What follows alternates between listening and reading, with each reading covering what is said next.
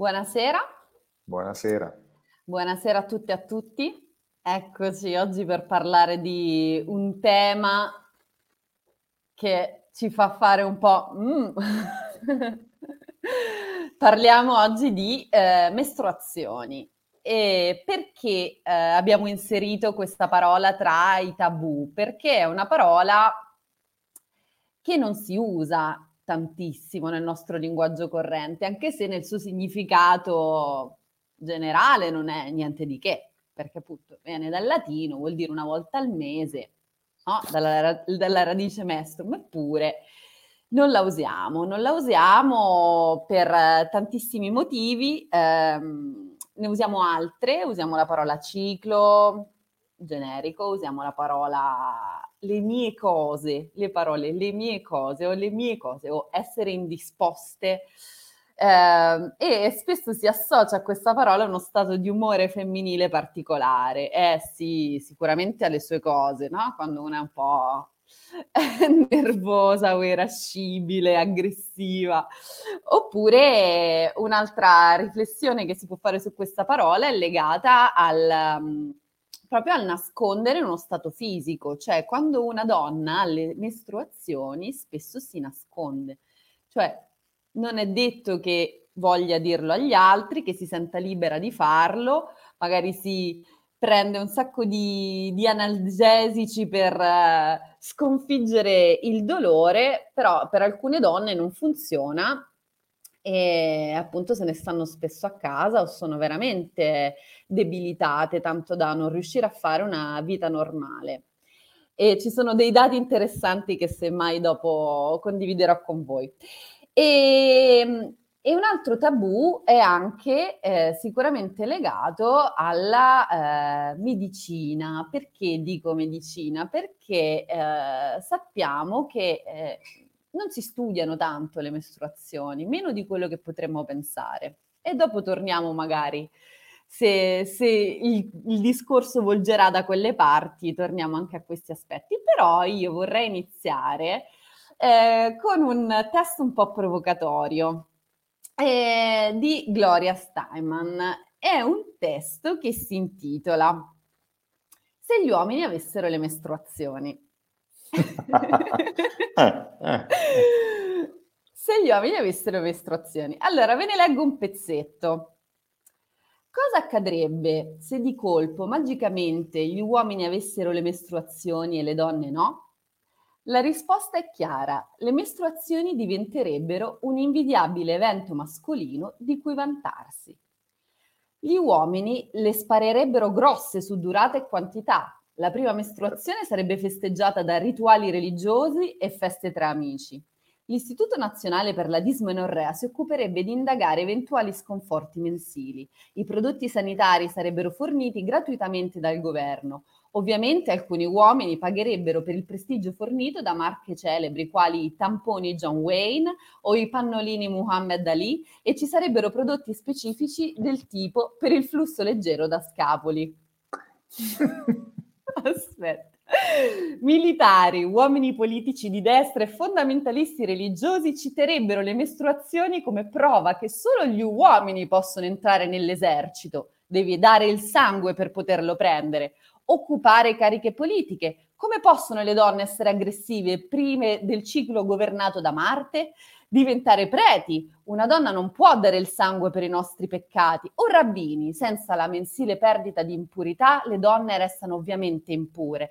I maschi radicali, politici di sinistra e i mistici, d'altra parte, insisterebbero sul fatto che le donne sono uguali agli uomini, solo un po' diverse, che ogni donna può entrare nei loro langhi se è disposta ad infliggere a se stessa una ferita considerevole ogni mese. Devi dare il sangue per la rivoluzione. A riconoscere la preminenza delle istanze mestruali e a cancellare la propria individualità a favore di tutti gli uomini e del loro ciclo di illuminazione. Gli uomini risponderebbero ad un complimento tipo «Ehi, oggi ti vedo proprio bene» con la frase «Per forza, ho le mie cose». Che bello uh, questo, non lo conosco. Come si chiama questa? Gloria Steinem. Ah, è okay. Un testo degli anni, se non sbaglio, degli anni settanta. Lei eh, è immagino. Una femminista americana ma assolutamente divertente, e, e scherza su, sul, su, in realtà su una cosa molto seria, che è il perché eh, la parola mestruazione ci dia così tanto fastidio, un po' anche come ho scritto nella descrizione dell'evento. Come mai siamo così abituati a vedere magari film dove ci sono litri e litri di sangue che scorrono, battaglie eccetera, e se pensiamo a delle gocce di sangue tra le gambe di una donna o sulle mutande ci scandalizziamo, non ne vogliamo parlare, ci nascondiamo. E allora è un po', è un po' questo quello su cui volevo iniziare, perché sicuramente in questo testo provocatorio c'era da parte di, di Gloria Steinem una uh, ricerca di, uh, de, del concetto di potere che sta dietro all'utilizzo delle parole o al non utilizzo delle parole. Quindi dal suo punto di vista sono un po' le caratteristiche di chi è al potere che eh, ci porta a pensare cosa sia migliore e cosa sia peggiore. Questa era un po' la sua critica, però a me piace molto il testo divertente perché in realtà è ah, ti vedo splendente oggi e certo le mie cose, quindi come si può girare un pensiero a seconda di come la si prende. Quindi vorrei vedere un attimo tu qual è stata la tua reazione. Questa, lo ammetto, questa parola l'ho proposta io a Massimo. Ah, io penso che, che non ci siano molti dubbi, nel senso che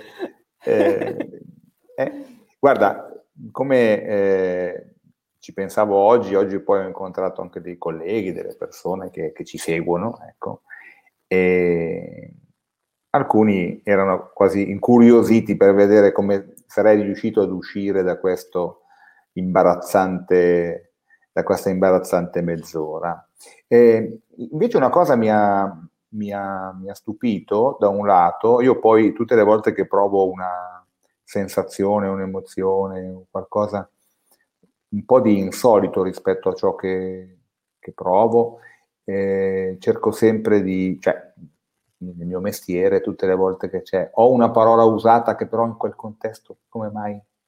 No? Oggi mi è capitato sul lavoro, eh, piuttosto che eh, una sensazione insolita, no? E quello è il momento, è un po' la, la, la, la, la, la toppa della, della serratura, no? Il momento in cui puoi forse aprire qualcosa di nuovo, eh. Eh, quando ho letto, tra l'altro in, in, nel colore rosa, non so che tipo di rosa sia quello, però io dico rosa shocking, che per me che arrivo dalla campagna, quello è rosa shocking. Vabbè, poi sì. Tu lo saprai meglio non di me. Non lo so che rosa sì. è, ah, però ho okay. un codice. Ah, ok, vabbè, a prescindere. E ho letto mestruazioni. Ecco, mi sono sentito, mh, la prima cosa che ho provato è, è come di non avere, di avere mancato rispetto, di essere sgarbato. È sgarbato perché, perché non si dice, perché si può parlare di tante cose, anche di queste, ma non è necessario essere così diretti, non è necessario essere così. E devo dire anche, eh, mi è capitato di, di parlare con delle persone, e devo dire anch'io ho convenuto, dice, ma forse, forse, forse potevamo dire, non lo so, io questa sera vi parleremo delle ciclicità all'interno del sistema riproduttivo femminile, no? Che sembra un titolo dei film della Vermüller o, o un sottotitolo di, del mondo di Quark, poi ci vuole la, ecco, la, l'aria sulla quarta corda di Bach, no? Per, sì, ecco. Una cosa molto... Eh, di quelle cose che poi a un certo punto ti addormenti, perché insomma io devo dire ecco eh, e questo secondo me è interessante. Ci sono degli aspetti che dovremmo no ecco eh, allora mi è sembrato di, di, di, di forse di volere nominare il sacro, forse di, di di profanare, sicuramente non in termini religiosi esclusivamente, ma non mi toglierei neanche questo aspetto, mm-hmm. della, dell'aspetto più anche legato alla religione, ma non è quello. Eh, a mio avviso è proprio, come dire, profanare, un, no, ecco, cantare bandiera rossa in chiesa. In chiesa si canta, eh, ma bandiera rossa no. certo, tante cose, no, quella lì no, certo. Ecco. Eh, oppure quando io, che arrivo da, da, da una carriera, carriera insomma, così, da, da un passato da musicista, mi capitava molto, sai, quando durante il concerto, nelle pause tra un tempo e l'altro, c'è quello che applaude, tutti lo guardano e dico, ma no, non è finito, aspetta, vai a... Ecco. Che è un, come dire, no, certo, non si fa. Mm-hmm. Ecco, questo mi sembra, mi sembra interessante. E mi sono chiesto, mi chiedo, perché poi queste cose noi ce le chiediamo in diretta spesso, no? Sì. Mi chiedo a che cosa sia legato questa, questa cosa. E devo dire, tu hai, hai, hai iniziato giustamente con la parola che vuol dire mensile, no? Cosa che si... Ecco. Innanzitutto c'è una cosa importante. A me sembra che mestruazione non ha un altro significato. Mm-hmm. Mentre ciclo è la bicicletta, è il ciclo delle stagioni, è le mie cose, possono essere queste, ma possono essere, non lo so, i miei ah, gioielli, certo, le mie passioni, sempre mie cose sono, ecco. Mestruazione non ha un altro orizzonte di significato, no? E guarda che questa è una cosa già di per sé cortocircuitante, dal punto di vista proprio delle... Althusser le chiamerebbe le Verbindungen, cioè le, le connessioni di significato. Non c'è una connessione di significato che non rimandi a quello, no? Urta questa cosa spesso. Mm. È un po' come le parolacce.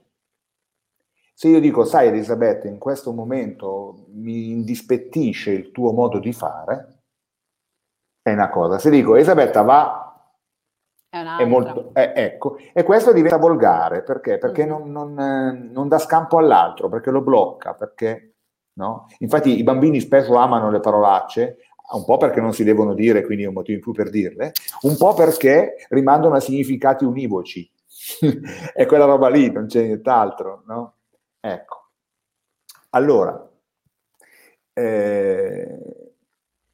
questo è il primo, è il primo motivo, a mio avviso, di, non di imbarazzo, ma comunque che rende questo tipo di par- parola una parola forse più pesante, forse più mm-hmm.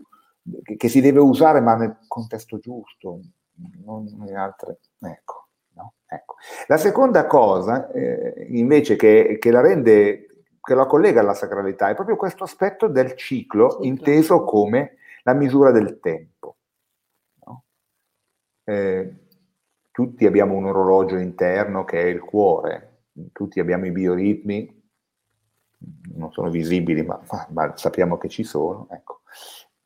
Voi però avete un indicatore, no, della vostra capacità di, di, di essere prolifiche, di generare, ecco, e un indicatore che mensilmente ricorre, come dire. Quindi nella, nella donna c'è la misura del tempo, la misura visibile del tempo. Ci sono le evidenze, si direbbe, del tempo. Di un tempo che non è il tempo della vita, che è il tempo della vita fertile. Perché c'è un prima e c'è un dopo. C'è un momento, quello del menarca, no? C'è la prima, l'inizio, l'inizio, e c'è la menopausa, la fine in qualche modo. Quindi è, è, questo a me sembra molto interessante, nel senso che è come se ci fosse una circolarità che ha un inizio, un proseguimento e una conclusione, un alfa e un omega, che non corrisponde con la nascita e la morte. Quindi è come se nella donna ci fossero due persone.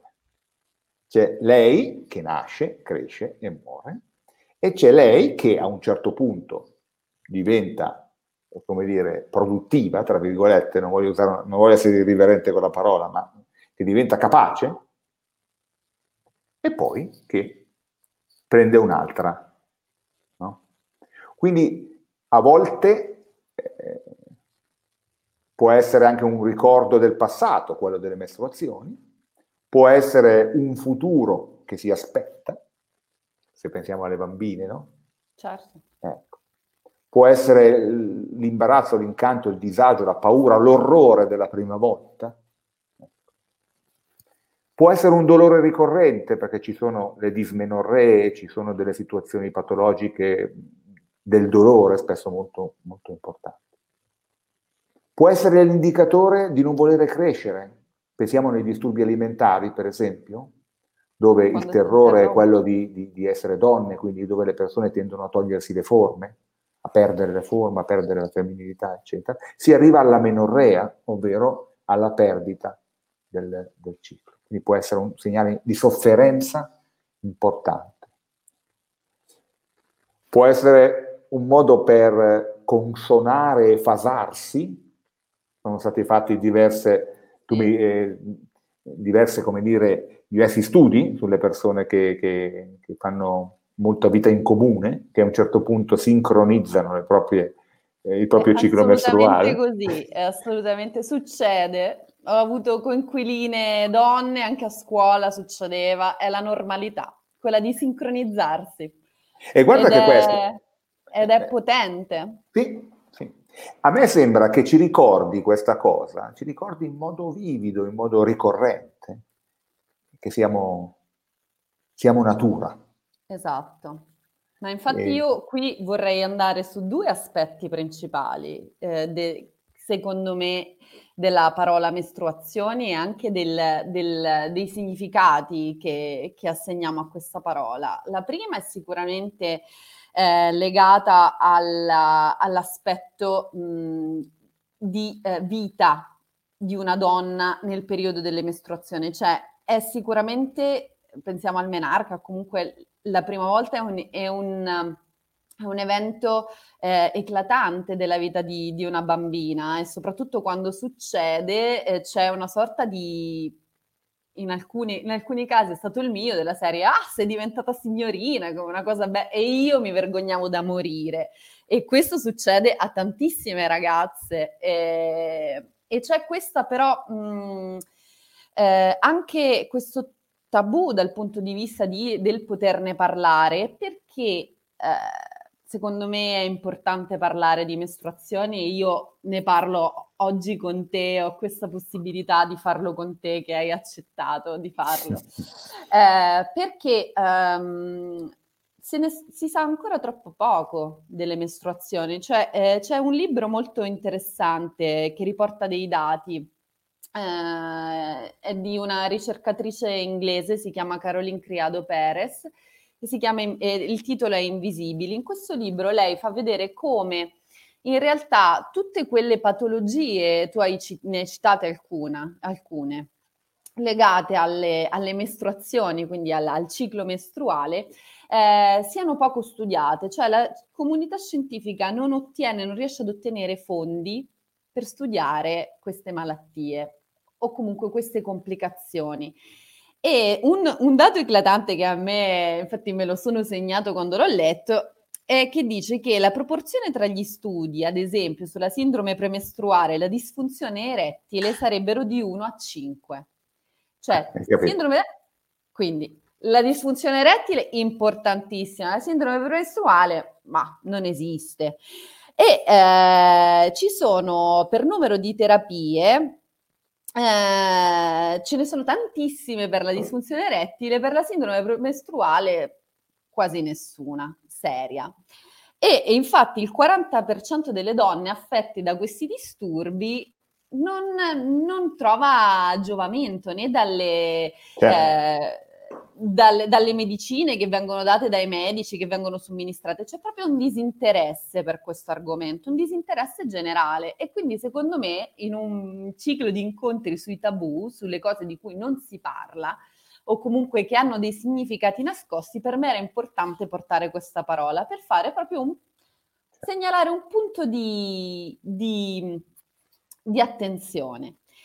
E la seconda cosa invece, mi ricollego a quello che dicevi tu e un po' a questo eh, ricordarci che siamo natura, è anche eh, legato alla e, la ciclicità, eh, quindi questa, questo cambiamento mensile, no? Che spesso si dice è fasato con la luna, col ciclo della luna, che ci dà questa eh, dimensione quasi magica della femminilità.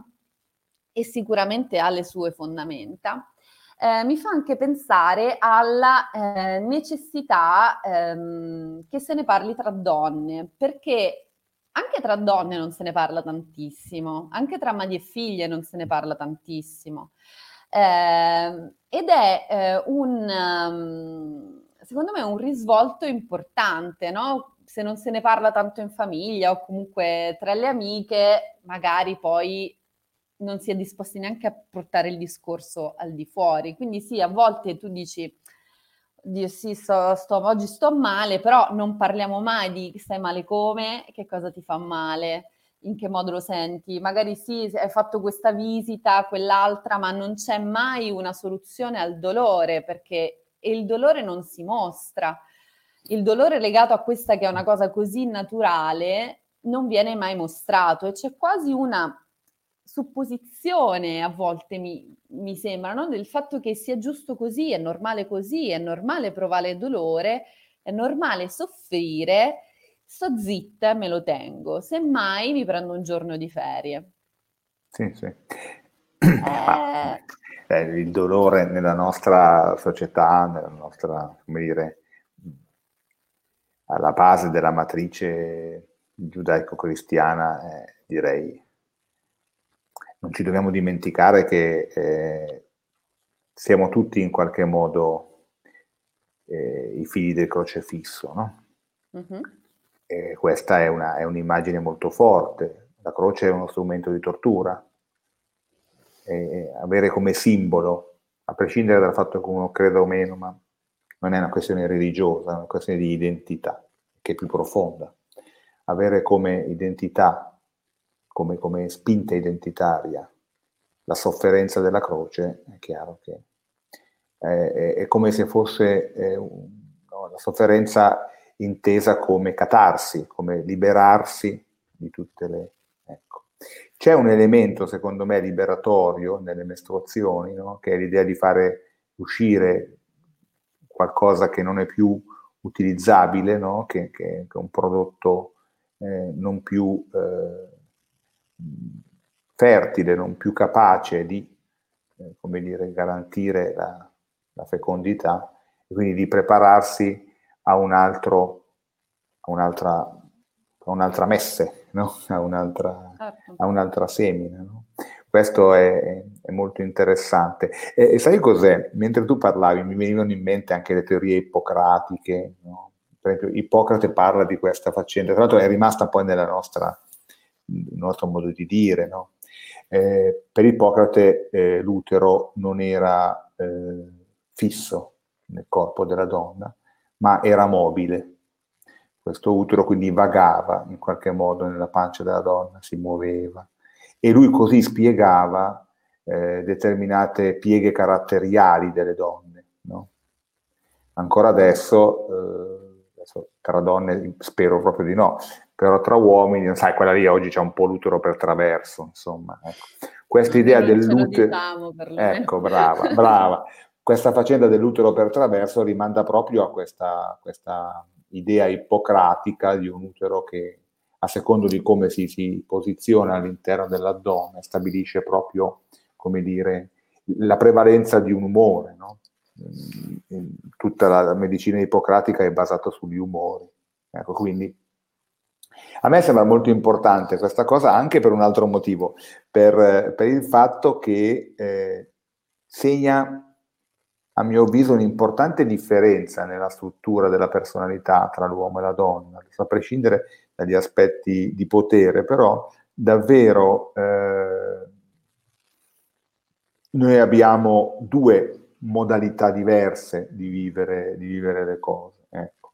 Una mod- modalità che sicuramente è nel tempo e tiene presente il tempo e, e cerca di fare i conti quotidianamente con ciò che accade, una modalità in cui l'oggi, il domani e l'ieri non sono necessariamente la stessa cosa, no? In cui io voglio fare una cosa però magari mi sono arrivate e allora oggi faccio un po' più fatica e tra due giorni sarò ancora en plein forme, no? Ecco, in qualche modo. E mi sembra una di quelle tracce Del, del, del trascorrere del tempo, dell'arrivo, del, del, del fare i conti con, con gli impedimenti, con le difficoltà, eccetera, in cui sicuramente siete più bravi voi. Non dobbiamo eh, scordarci che, eh, voglio dire, io che faccio come mestiere lo psicologo, eh, fatto dieci i pazienti che vedo, i clienti che ho, ce ne sono almeno otto di, di sesso femminile. Io non penso che le donne siano più disturbate degli uomini, ecco. Penso che le donne siano più abituate ad avere a che fare con un'instabilità, con, ovvero a fare i conti con un fluttuare delle cose, e che all'interno di questo fluttuare loro cercano di governare il mosaico fluido delle emozioni, delle volizioni, dei desideri, delle cose, ecco. Noi invece siamo più, come dire, no? eh, orientati in un senso solo, siamo più attenti a, al punto di arrivo e eh, non tutte le cose che incontriamo durante il viaggio, perché forse non abbiamo neanche un'immagine di viaggio. Il viaggio vuol dire essere all'interno della, vuol dire vivere il tempo, no? E non lo so se, se noi come maschi lo viviamo il tempo. Eh, per cui eh, è, un, è un agire finalizzato, no? Dove è molto più importante dove si arriva, ecco. Eh, a me sembra che questo sia proprio eh, un elemento, ed è un elemento di fragilità maschile, perché eh, noi non accettiamo che ci possa essere qualcosa che non siamo, che, che siamo, che fa parte di noi, ma che noi non controlliamo in qualche modo, che possa anche cambiare, ostacolare, piuttosto che renderci più performanti, eccetera, ma che noi non, non riusciamo a governare con la testa, con l'intelletto, con la volontà. Ecco. Fare i conti con la natura tutti i mesi, mi viene da dire, è interessante, no? È un modo proprio per essere, essere vita ed essere dentro il flusso della vita. Eh, la vergogna di cui parlavi tu invece mi fa venire in mente un'altra cosa eh, che, che a me... Eh, almeno a me piace. Eh, la vergogna è, è, secondo me, l'idea di aver scoperto qualcosa dentro di noi che, che, che, che abbiamo paura che gli altri vedano. No? Uh-huh. Le, le, e il Signore Dio disse ad Adamo: ti ho cercato, ti ho chiamato e eh, tu non sei venuto. E Adamo rispose: ho mangiato il frutto dell'albero, mi sono nascosto perché ero nudo, mm-hmm.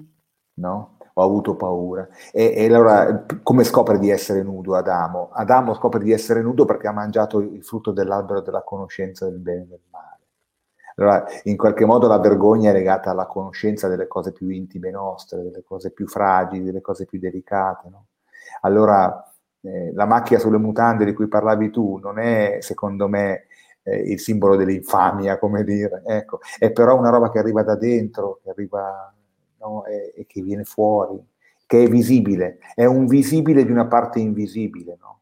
Ed è, secondo me, molto, molto, cioè, quel tipo di titubanza, di vergogna, di ritrosia che noi proviamo quando scopriamo una cosa dentro che esce e che non vorremmo che gli altri vedessero. Io non, non lo prendo come un segno di debolezza, non lo prendo come una cosa da superare, no, no, ben venga questo, questo fare pudico, purché non sia un elemento di chiusura o di fobia dello sguardo dell'altro, no? Per cui una cosa eh, di cui io, che devo nascondere, ecco, ma l'idea che ci siano delle cose che sono solo mie e che nessun altro vede perché sono mie, a me sembra che facciano parte anche proprio dell'identità profonda. Se tu ci pensi, le cose, la tua identità è il tuo segreto in qualche modo, e sono tutte le cose tue, di te, che sai solo tu, perché tutto il resto lo sappiamo tutti, no? Che tu sei la figlia di qualcuno, la sorella di qualcun altro, la fidanzata di qualcosa, che fai un lavoro, che studi, ok, ma poi c'è quella Elisabetta che... e quindi ecco che ha le sue cose, ma non inteso come le mestruazioni solo, ma proprio con, sì. con, con la parte tua più intima, ecco, esatto.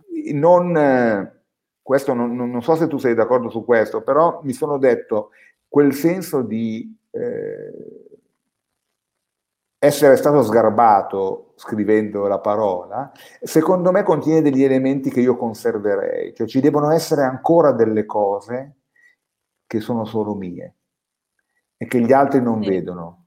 Io Poi posso, possono non essere le mestruazioni, ovviamente, sì, sì. però è ti mando, il, il guarda, simbolo ti mando, anche questo. Ti tremo, mando il commento tremo di Giuseppina. Ah, okay. Da quel momento Eva dovrà partorire con dolore. Eh. Cioè, è vero, guarda, c'è cioè, e l'hanno pagata cara. L'hanno C'è un discorso cara. biblico e comunque tutta la cultura, tu l'hai sfiorato, e sarebbe interessantissimo e magari pensiamoci, perché avevamo pensato di, di portare delle parole, di fare un eh ciclo sì. di parole. Quello me lo eh. devi, eh. Io ho parlato del femminile, sì. tu devi sì, parlare sì, del sì. Eh, Dobbiamo par- sì, sì, parole più legate appunto Alla al teologia. mondo del... Sì. della teologia, eh, però eh, proprio in eh, diciamo l'aspetto della vergogna credo che derivi proprio dalla, dal modo in cui viviamo oggi eh, le mestruazioni. Non è sempre stato così, eh, oh. ci può stare eh, vivere eh, appunto tenersi delle cose per sé perché riguardano la propria intimità, però in un fenomeno co- collettivo e che accomuna tutte le donne come a questo, cioè parliamo di un fenomeno anche fisico, è importante secondo me parlarne, che se ne parli tra donne. Allora io voglio recuperare, perché abbiamo finito il nostro tempo, certo. un po' il, il senso di comunità del, di, dell'Arendt, di Hannah Arendt, perché secondo mm. me eh,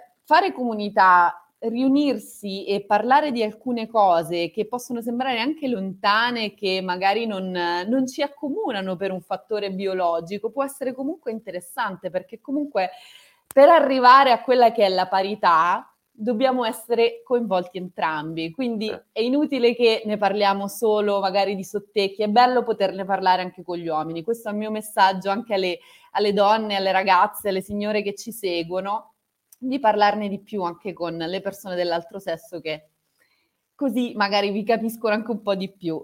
E vorrei recuperare, recuperare eh certo, e vorrei recuperare in realtà eh, la mh, concezione di un po' sorellanza ma anche fratellanza legata a questi momenti così ciclici e così diciamo sacri della vita di una donna, perché non si è sempre fatto così, cioè le mestruazioni non sono sempre state vissute con un tabù, ma sappiamo che all'inizio, diciamo forse anche prima dei, dei testi che tu citavi, c'era tutta una diversa concezione del femminile, e quindi ci sono questi esempi di tribù che tra l'altro, il brano che leggerò è tratto dalla Tenda rossa di, di Anita Diamant, che è proprio emblematico di quello che poi è successo anche a livello sociale intorno agli anni novanta e primi duemila, eh, di donne che si riuniscono in una tenda rossa per parlare di problemi femminili e accogliere quello che arriva dal proprio corpo.